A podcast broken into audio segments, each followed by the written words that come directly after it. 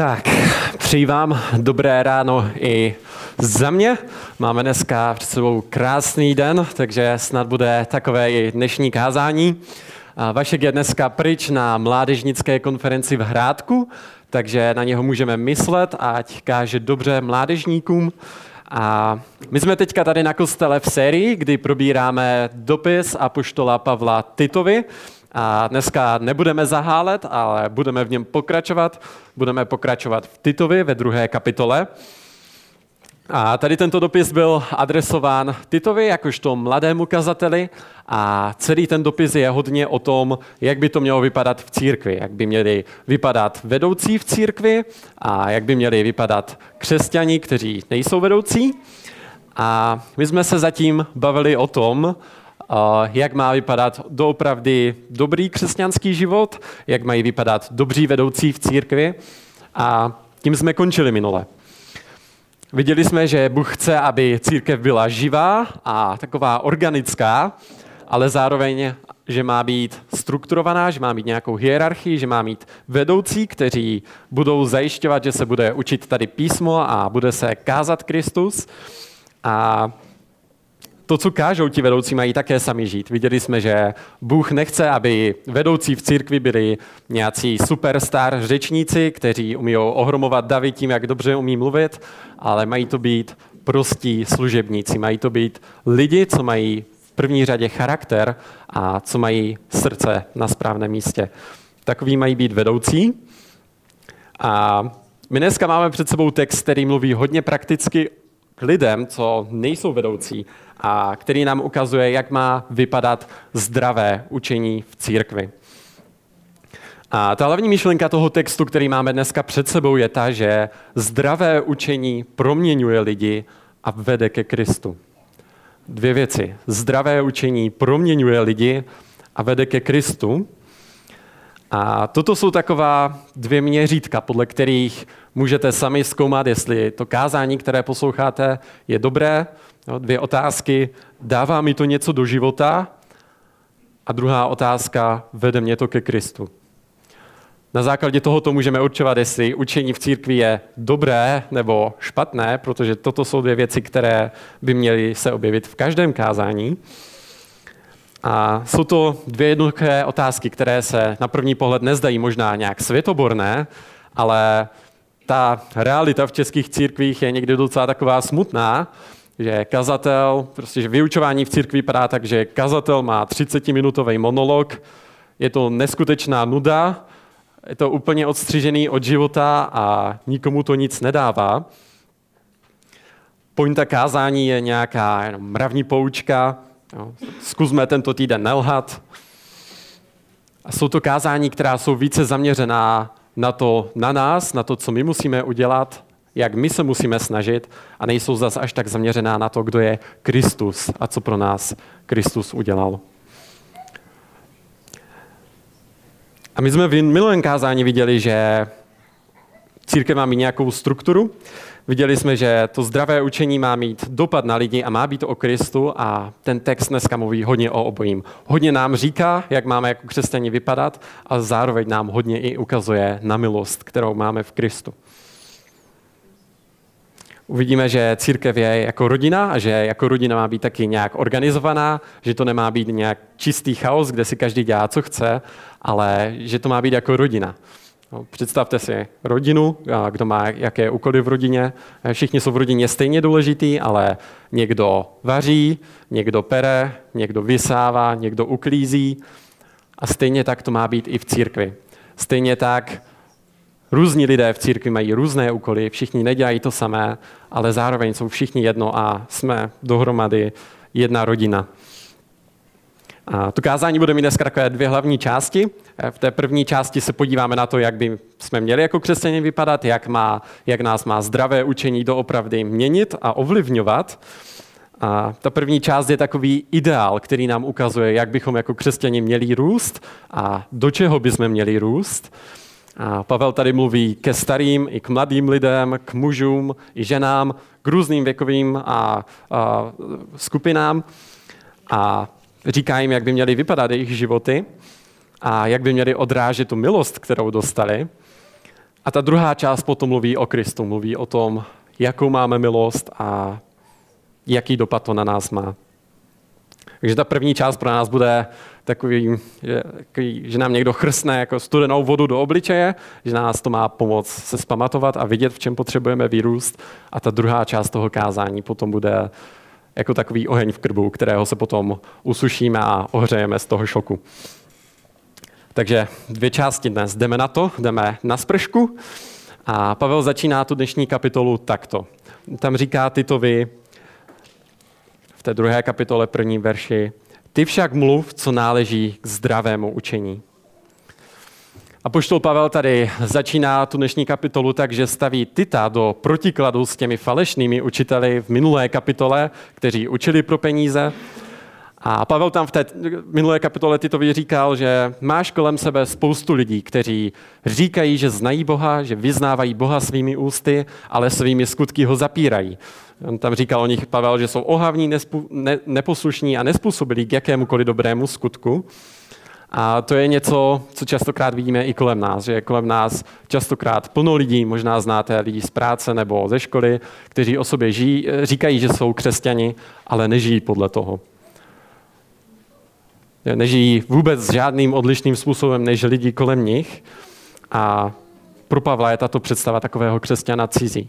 A celkově ta hlavní pointa celého toho dopisu Titovi je, že opravdová víra tě změní.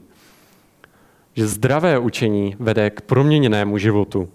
To je to, co vidíme z tohoto dopisu a co by měla být realita i v našich životech. A já než se pustím eh, do popisu toho, co Pavel říká těm jednotlivým věkovým skupinám a pohlavím, tak bych chtěl, abyste zapomněli na to, že tady před váma dneska stojí nějaký Viktor Kouřil a něco vám říká, ale chtěl bych, aby jsme dneska viděli, že to, co uslyšíme, je to, co nám toto říká. Že všichni se potřebujeme nechat proměňovat tímto a já to potřebuji slyšet stejně jako vy a takže to říkám jen tak na začátek, než se do toho pustíme, že já vám sám nemám co říct, ale boží slovo vám má co říct. A Pavel tady mluví hodně ke konkrétním lidem a říká jim, co by měli dělat. A můžeme se teda do toho pustit. Verš 2. Pavel začíná s lidmi, kteří jsou ve církvi pokročilejšího věku, kteří jsou starší a říká jim, starší muži mají být střídmí, čestní, rozvážní, zdraví ve víře, lásce a vytrvalosti. My tady na kostele moc starších mužů nemáme, někteří se k tomu blíží pomalu, ale tyto verše můžou být inspirací pro nás, pro všechny, protože všichni jednou zestárneme a všichni prostě k tomu směřujeme a tyto verše pro nás můžou být ukazatelem k tomu, k čemu bychom měli směřovat. A Bible samotná má takovou velice pozitivní vidinu stáří. A Bible třeba říká, že šediny jsou krásnou korunou od hospodina.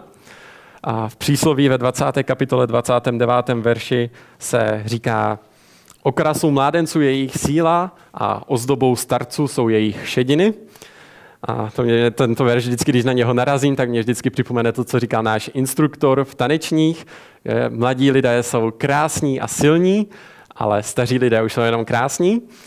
A tohle je něco, k čemu máme my všichni směřovat. Jo? Že možná znáte ze svého života nějakého starého, laskavého života, možná jste měli nějakou babičku nebo dědečka, a, nebo znáte nějakého staršího, fakt laskavého člověka, a jestli jste někoho takového potkali, tak víte, že z takovýchto lidí častokrát tak jakoby vyzařuje moudrost a že je to neskutečně velká radost být v přítomnosti takového člověka. Být v přítomnosti staršího člověka, který je laskavý, starý a milující. A tak říká Pavel, že tak by měli lidé ve stáří vypadat. On říká, měli by být vyrovnaní, rozvážní, střídmí a čestní lidé, ze kterých vyzařuje zbožnost, moudrost, láska a víra. Staří lidé mají být lidé, kteří mají živý vztah s Bohem, znají písmo a jsou i navzdory vysokému věku zapojení do společenství. Bible vidí stáří hodně pozitivně a nemá o starých lidech představu, že v 60 v důchodu zabřenou do baráku a tím to končí. A v Bibli jsou častokrát i staří lidé hlavními hrdiny. Teď jsme třeba dokončili knihu Genesis, kde hodně starých lidí bylo hlavními hrdiny, možná úplně ten nejhlavnější stařík Abraham, který ho Bůh vykopnul z baráku od rodičů, když mu bylo 70. A Možíšův zákon dokonce přikazoval, a v Levitiku v 19. kapitole se píše taková, 19, taková zajímavá věc. On tam přikazuje lid, lidem, před šedinami povstaň, cti starce a boj se svého Boha. Možíš říkal, že bát se Boha mimo jiné znamená mít respekt vůči starým lidem, a takový by i mezi námi starší lidé měli být. Takový mistři zbožnosti, ze kterých to doopravdy září. A ve světě toho bledne ta pojmivá krása mládí, protože ve stáří dozrávají všechny, celá ta celoživotní námaha a práce Ducha Svatého v člověku. Staří lidé by neměli být zahořklí, zatrpklí, nepříjemní a zabručení, jak to někdy známe, ale měli by zbuzovat respekt a být takovými přirozenými vedoucími, přirozeným vzorem, ke kterému budou mladí lidé vzhlížet. K tomu chceme směřovat. A jestli takový chceme být, tak musíme začít už teďka. Už teďka musíme začít investovat do těch věcí, o kterých písmo říká, jaký by staří lidé měli být. Musíme investovat do poznání písma, do života s Bohem a do společenství, protože takovýto směr nás proměňuje a vede nás k čestnému stáří. Přesuneme se ke starým ženám. Verše 3 až 4. Podobně starší ženy, ať se chovají úctivě. Nejsou pomlouvačné, ani nejsou zotročeny přílišným pitím vína, ale ať vyučují mladé ženy v dobrém a vedou je k tomu, aby měli rádi své muže a děti. Tak starší ženy na kostele taky nemáme a žádná se k tomu ani zdaleka neblíží. Ale i pro ženy platí, že šediny jsou korunou od hospodina. A v naší kultuře máme takový fenomén, že eh, starší ženy se z nějakého důvodu eh, stydí za své šediny a je takové pravidlo, že si barví vlasy na fialovo. Eh, někdo mi pak vysvětlete proč. a, jo, ale co nám tento verš říká, že i starší ženy mají co předat a měly by být úctivé, nemají pomlouvat a opíjet se, ale mají učit mladší ženy. To je práce starších žen. Znovu jsme u společenství a u učednictví. Starší ženy ať vedou mladší ženy a učí je, ať milují své manžely a děti. Starší ženy si nemají myslet, že když jsou pokročilejší věkem, takže už nemají společenství co nabídnout, ne, my potřebujeme starší ženy, my potřebujeme ženy, které budou schopní vést mladší ženy, které budou mít tu moudrost, zkušenosti, které můžou předávat dalším ženám, mladším ženám a vést je, aby byly obětavé a milující jako Kristus. My potřebujeme ženy, co budou dobře znát Bibli a co ji budou schopni učit i dál. Protože vyučování na kostele není jenom o tom, co si tady odkáže kazatel v neděli, ale učit mají i ženy. Abyste mě špatně nepochopili, na kostele věříme, že Bible učí, že kázat mají jenom muži a že jenom muži mají být ve vedení v církve, protože tak věříme, že to chce Bůh. 1. Timoteova 2.12, kde Pavel říká, nedovolují ženě, aby učila nebo měla autoritu nad mužem. To je takový nějaký boží řád, který má být v církvi. Ale to neznamená, že by ženy měly zaostávat. I ženy mají dobře znát písmo a učit ho další mladší ženy a děti. To za vás kazatel neudělá. A to si z toho můžete odnést. Taková aplikace, že Bůh chce, abyste vedli mladší ženy. A pokud nikoho nemáte, tak to není biblické, protože to tady říká Pavel. Starší ženy, ať vedou mladší ženy. Jdeme na mladší ženy. A tím se dostáváme k trošku ožehavějším veršům, verše 4 až 5. A tam se píše, ať starší ženy vedou mladší ženy k tomu, aby měly rády své muže a děti, byly rozvážné, cudné, pracovité v domácnosti, dobré, poddané svým mužům, aby slovo Boží nebylo haněno. Tak, co nám tento verš říká, je, že mladší ženy pokud mají rodinu, tak mají být dobré matky a dobré manželky. Ten verš říká, že mají být cudné, to znamená, že jim má záležet více na kráse ducha, na kráse charakteru, než na té vnější kráse. Dále se říká, že mají být pracovité v domácnosti. To neznamená, že by žena nemohla chodit do práce a že by si nemohla najít práci nebo normální zaměstnání, ale znamená to, že když se žena rozhodne, že bude mít rodinu, tak ji nemá zanedbávat. Pavel tady v tom kontextu toho dopisu neřeší, jestli žena může pracovat nebo ne, ale řeší tam, že tam byly ženy, které chodily po návštěvách, opíjely se a zanedbávali svoji rodinu. Tak to být nemá. Pavel říká, pokud má žena rodinu, tak ať se jí věnuje. Mají být dále dobré a poddané svým mužům. Znovu to neznamená, že žena musí poslouchat muže vždycky na slovo a že žena nemá muži co říct. A ten biblický obraz rodiny je ten, že muže hlavou rodiny vede ji a směřuje. Je to dobrý záměr a žena ho má v tomto dobrém úmyslu podporovat. To je to, co to slovo poddaný znamená. Má podporovat svého muže, jak nejlépe to dokáže. A muži to taky nemají lehký. Nový zákon říká o mužích, že mají milovat své manželky, jako Kristus miloval církev. V tomto smyslu mají muži naslouchat svým ženám, jako Kristus naslouchá modlitbám své církve, mají být s ní trpěliví a nejí pohrdat nebo zlehčovat, když za ní s něčím přijde. A žena má být oporou svému muži. Všimněte si toho, jak končí ten pátý verš. Ten pátý verš to tak zakončuje, říká, takový mají být ženy, aby boží slovo nebylo haněno. To znamená, že ženy mohou z velké části ovlivnit to, jak lidé vidí církev, jak lidé vidí Boha a mohou v tom sehrát velkou roli. Když lidé uvidí odanost a obětavost našich žen, tak to bude ukazovat na Boha. Skrze námahu a obětavost žen mohou lidé vidět Krista. Proto mají mít ženy tyto věci. Tak, jdeme dál. Mladší muži, verš 6. Taktéž mladší muže napomínej, aby byli rozvážní. Mladší muži, jedna věc. Ovládejte se. To je všechno.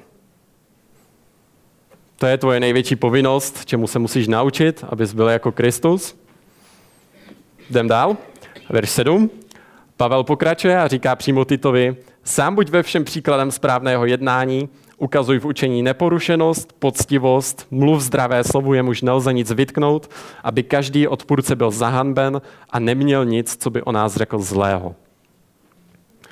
Znovu se Pavel vrací k tomu, jak mají vypadat vedoucí v církvi. Mají držet zdravé učení a sami mají jít příkladem svým životem v tom, co učí, mají to také žít. Nemají to být jenom řečníci, kteří toho spoustu napovídají, ale skutek utek nemají kázat vodu a pít víno. Dobrý kazatel káže víno a pije víno. Znovu slovo aby v tom osmém verši. Aby každý odpůrce byl zahanben a neměl nic, co by o nás řekl zlého. Lidé dovedou dobře argumentovat proti křesťanství, ale blbě se argumentuje proti dobrému způsobu života. Kež by tohle byla realita v našem kostele, verše 9 až 10.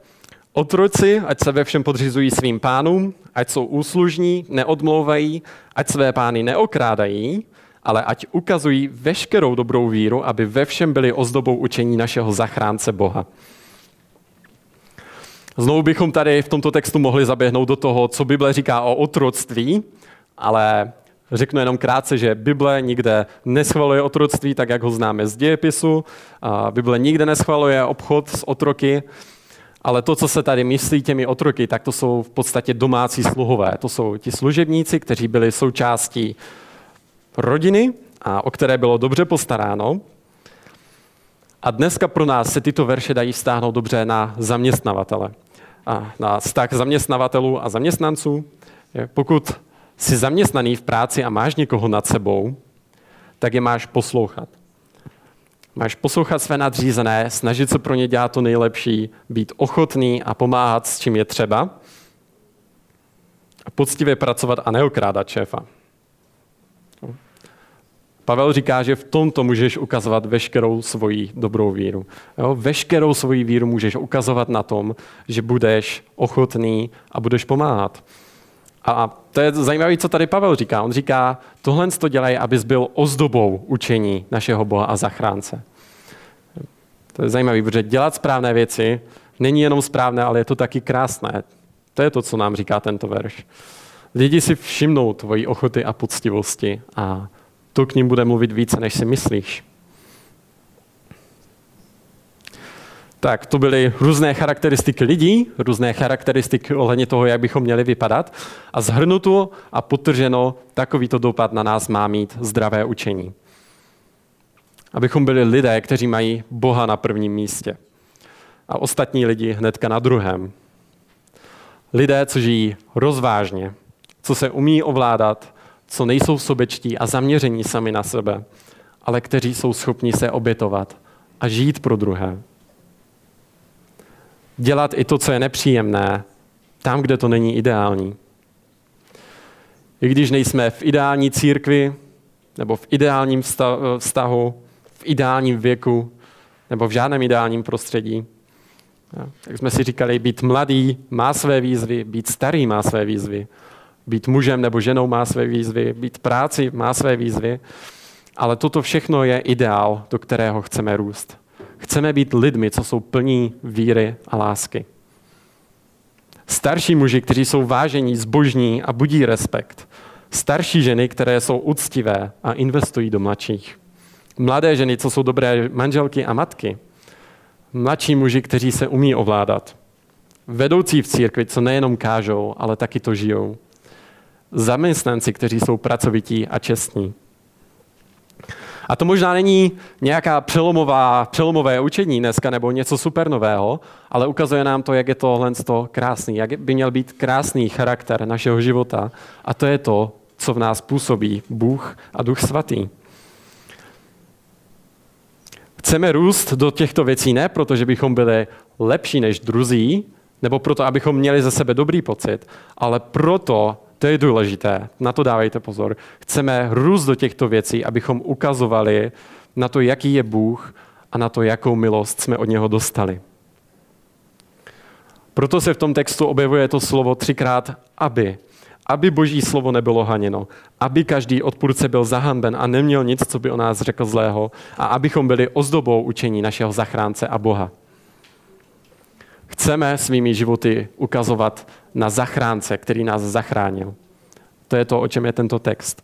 Zdravé učení proměňuje lidi a vede ke Kristu. Tak, jak se cítíte? Možná je to docela hodně věcí, co máme dělat, hodně věcí, v čem máme růst. Možná si říkáte, nebo vás napadla nějaká věc, ve které byste sami měli růst. A my se teďka dostáváme do toho pozbuzení v té druhé části toho textu. A já bych chtěl, abyste viděli všechny tyto příkazy, o kterých Pavel mluví ve světle té minulé kapitoly. Pavel toto píše lidem, kteří měli hodně problémů a kteří ani zdaleka nebyli ideální.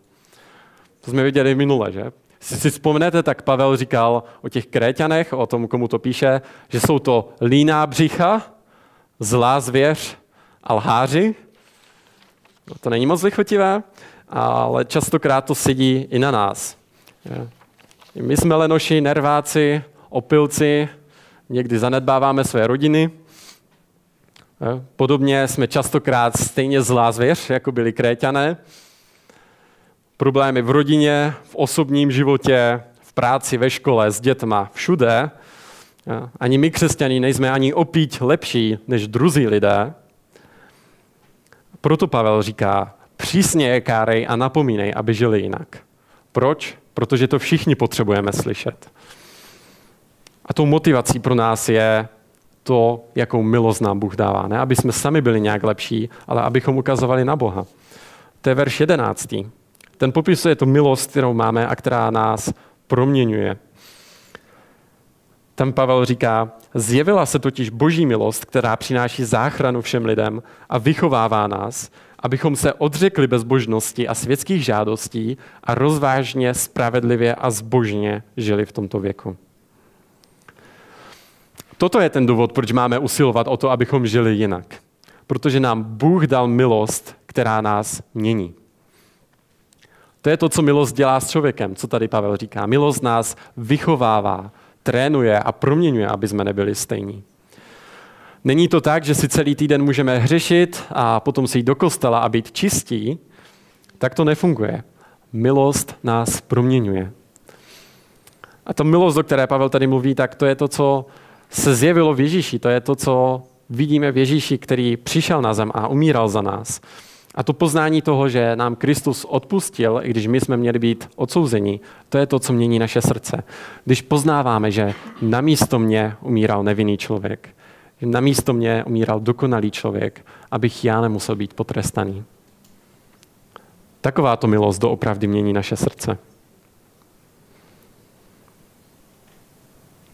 Ježíš je tady naším ideálem, na kterém vidíme, v čem máme růst, ale zároveň je Ježíš i naším zachráncem, který nám dává milost, když v tom selháváme. Možná se někdy cítíte, že selháváte hodně a já se tě chci zeptat, jak reaguješ, když něco pokazíš. Když selžeš jako rodič nebo jako manžel, nebo když selžeš v práci nebo ve škole, kdekoliv jinde. Jaká je tvoje reakce, když prohraješ v boji o svatost, když prohraješ v boji o čistotu? To jak častokrát bývá, tak naše reakce bývá, no tyjo, tak teď jsem udělal tuto věc, to je konec. A ne, nejsem ani křesťan, tyjo, nemůžu ani přijít za Bohem, na tož pak mezi lidi do církve. Ale ta pointa tohoto textu je, že Bůh ví, že budeš selhávat a že jeho milost budeš potřebovat znovu a znovu. A proto říká, že nás ta milost vychovává, že to je proces, protože nebude sekunda, kdyby jsme nepotřebovali boží odpuštění.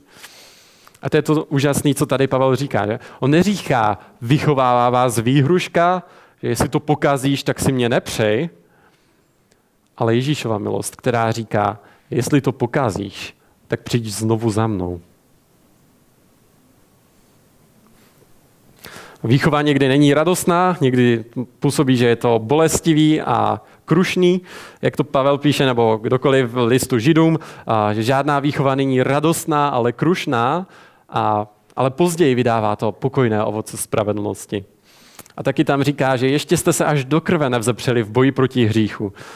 Ale Bůh vás vychovává jako své, jako své syny, které miluje a švihá každého, koho přijímá za syna. A v takovéto naději my máme bojovat s hříchem a o svatost. Ne ze strachu z toho, že nás Bůh odmítne, ale z toho ujištění, že nás už přijal a že nás vychovává jako otec své milované děti. To je pointa toho slova, že nás vychovává milost. A v takovéto naději máme žít, a to říká Pavel dál, verš 13 až 14. Máme dělat tyto věci, očekávajíc se tu blahoslavenou naději, zjevení slávy velikého Boha a našeho zachránce Ježíše Krista, který dal sám sebe za nás, aby nás vykoupil z veškeré nepravosti a očistil se svůj zvláštní lid, horlivý v dobrých skutcích. Pavel říká, že máme vyhlížet Ježíšův příchod, protože on je náš zachránce, který zaplatil za všechny naše hříchy. A to je to, co nás určuje. Ježíš dal sám sebe za nás a proto patříme Bohu.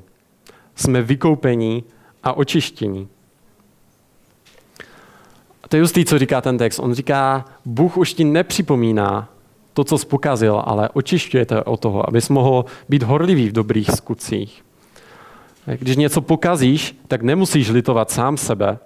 Nemusíš dělat, jako že si to napřed musíš nějak odpikat nebo zaplatit za své hříchy protože Ježíš už za ně zaplatil a ty na ně můžeš zapomenout a jít dělat něco pro Boha. No, trošku zapomenout sám na sebe a na svoje problémy a jít dělat něco pro Boha. Protože z Ježíšovy milosti bereme milost za milostí. Proto se můžeme vzchopit a jít dál. A k tomuhle z nás vede zdravé učení, abychom upřeli svoji pozornost na Krista a na milost, která v něm je. A na první pohled se to může zdát trošku bláznivé. Pavel nám tady říká, abychom se zabývali tím, co se stalo někdy 2000 let zpátky a co se stane kdo ví kdy, jestli vůbec. Ale podle Bible je přesně toto tím zdrojem pro změnu života. Když upřeme svoji pozornost na Krista a na tu milost, kterou nám přináší. Na to, že za nás Ježíš umíral a že, za ná, že nám bude odpouštět i v budoucnu, každý den do konce tvého života. Toto poznání nám dává sílu žít zbožně tady a teď. A ten poslední verš říká, poštol tam říká tyto vy, mluv tyto věci, povzbuzuj a kárej se vší přísností. Nikdo ať tebou nepohrdá. Pavel toto celé zhrnuje slovy, toto je zdravé učení v církvi a proto mu říká, kárej se vší přísností. To znamená, uč s veškerou autoritou a nikdo ať tebou nepohrdá. Protože toto není nějaký osobní návod na lepší život, ale toto je boží slovo, ve kterém se potkáváme s Kristem. Tak to má vypadat zdravé učení v církvi. Je to zdravé učení, které má dopad na lidi a vede k Ježíši. A to je to, co potřebujeme všichni. Všichni potřebujeme jak povzbuzení a milost, tak pokárání a změnu. A to všechno máme, když se díváme na Ježíše a chceme být jako On. To bych chtěl, abyste si odnešli z toho dnešního textu. Ještě se pomodlím nakonec.